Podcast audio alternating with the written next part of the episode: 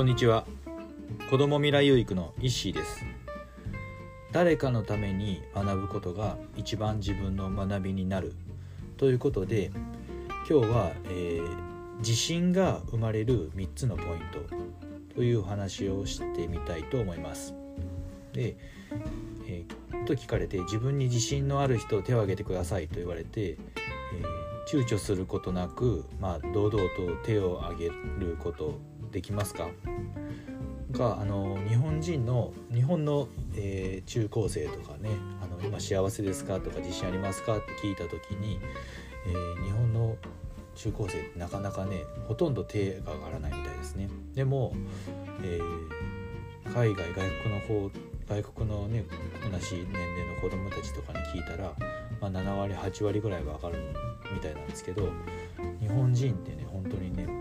2割1割とか2割ぐらいしかね上がらなかったもうほとんど上がらないみたいなんですよ。でまあなんでこうね自分に自信があるっていうかまあ自信を持つためにじゃあなんで自分に自信がありますかって聞かれた時にな手を挙げることができるのかなと思って思ってたら考えたら、えー、今までまあ生きてきた中で、まあ、結構ね思ったようにうまくいってたりとかね、周りの人からまあ自信ある人よねとか言われたりとか、まあ、根拠のない自信とかもあるけどいろいろねあると思うんですけどもやっぱりなんかうまくいってなかったりとか、ね、自信あるけど手挙げるの恥ずかしいとかまあなんとなくまあ自信ないと思っている本当はできるんだけどねいろいろね理由はあると思うんですけどもじゃあ自信ってそもそも何なんだろうなって考えた時にまあ僕が思うのは自信とはそのまま自らを、えー、信じるということ。自分を、まあ、信じることができるっていうのが自信になるのかなと思うんですなので、えー、そのままでいいのかなと。もうそのままの自分で自分をまず認めて認めることができたら、えーね、自信って必然自然にあのついてくるんじゃないかなと思います。でじゃあ、えー、ね、なかなか自信が持てないとか、えー、自信を持つためにどうしたらいいのかって言った時にまずは、えーと、自分のことを、えー、1つ目ですねまずは自分のことを理解することが大切なのかなと。自分って結構自分のねあの、うん、本心とか、まあ、根本にあるものってなんか分かっているようで分かってないことってすごくあると思うんですよね。なんか自分のことって一番見にくかったりすると思うんですけども周りの人から見たら結構すごいことでもなんか、ね、自分にとっては当たり前すぎたりとかなんか普通にやってることだから何とも思ってないことって結構あると思うんですよね。でもよくよく自分を自分自身を観察してみたら結構こういうのって僕自分のまあ得意な部分とかあできないところなんやなっていう周りの人ではできないところなんやかなとか自分の中でもすごい、えーと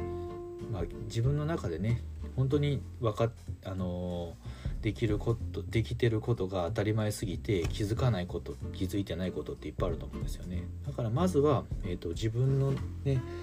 自分を見つめて自分のことをねまだ分かることですよね。でそうそうしたら結構外になんかねあの自分ってすごいなって思えることが意外に見つかってくるんじゃないかな見つかるんじゃないかなと思います。今本当すごいね。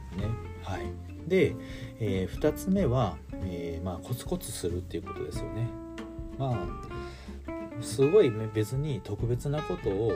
まあ、するし、まあ、特別なことってなかなかできないと思うんですけども本当になんか誰でもできることを、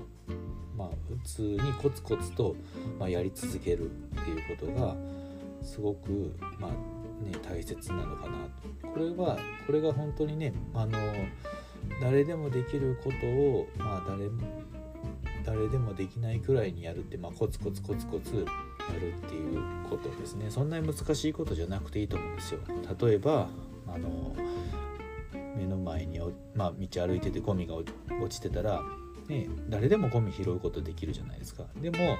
なんかゴミ拾って恥ずかしいなとか思ったりとかする気持ちがあるんですけどもそういうことそういう小さなことをちょっとやることによってやっぱり自分の中でのこう自分が喜ぶみたいな。で自分を喜ばすことができてそういうことが積み重ねるとだんだんだんだんなんか自分自分の中での、まあ、自己肯定感やとか自分の素晴らしさっていうのが高まっていって、まあ、自信につながっていくのかなと、はい、思います。はい、で、えー、3つ目ですね。3つ目は、えー、人と比べない。もうこれが一番ねあのねどうしてもねなかなか周りにね周りには絶対人がいるので比べちゃいますよね。でも一番こうやりがちなんですけどもう本当になんか人と比べても何にもならないんですよね。あのその人はその人で自分は自分なんです。で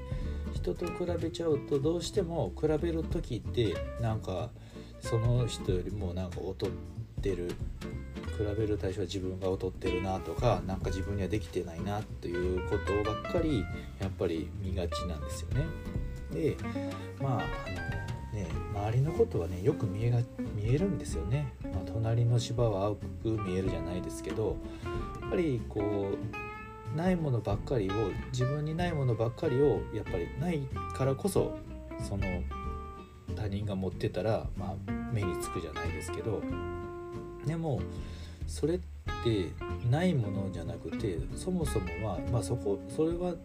ないんじゃなくてその自分の中で気づいてなかったりとかすることもありますし、えー、ね、どうしてもやっぱり自分のこうそもそもあるものには気づかないのかなと気づきにくいのかなと思うんですよね。で、まあ、人と比べるぐらいだったら比べるよりもまずは、えー、て言うんですかね過去の自分と比較するのが一番大切なのかな今までの自分だったらこうだこんなことをしてたけど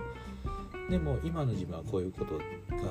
こういう考え方をするとかこういうことができるとかやっぱり自分の中で過去の自分とかね今までの自分と比較することが一番大切なのかなとそうしたらあ自分ってちょっとねなんか成長できたりとかあ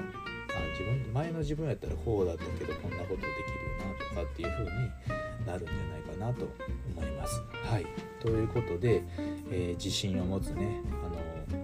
自信が生まれる3つのポイントということで、えー、1つ目が自分のことを理解する。気づいてないこといっぱいあると思うんですよね。まずは自分のことが分かるっていうことですね。で2つ目がコツコツする。ね、誰でもできることをまあ誰にもできないくらいねあの自分の中で積み上げていくっていうことですよね。はい、で3つ目が、えー、人と比べない、ね、どうしてもねあの周りの人 周りの人はねよく見えたりするもんなんで、まあね、比べるのであれば、えー、過去の自分と比べていくっていうこの3つを、えー、ヒントにね行動していくことで、まあ、自分の中にねあの自信が少しずつ、え芽生えてくるんじゃないかなと、はい、思います。ということで今日はこれで終わりにしたいと思います。最後までご視聴いただきありがとうございました。さようなら。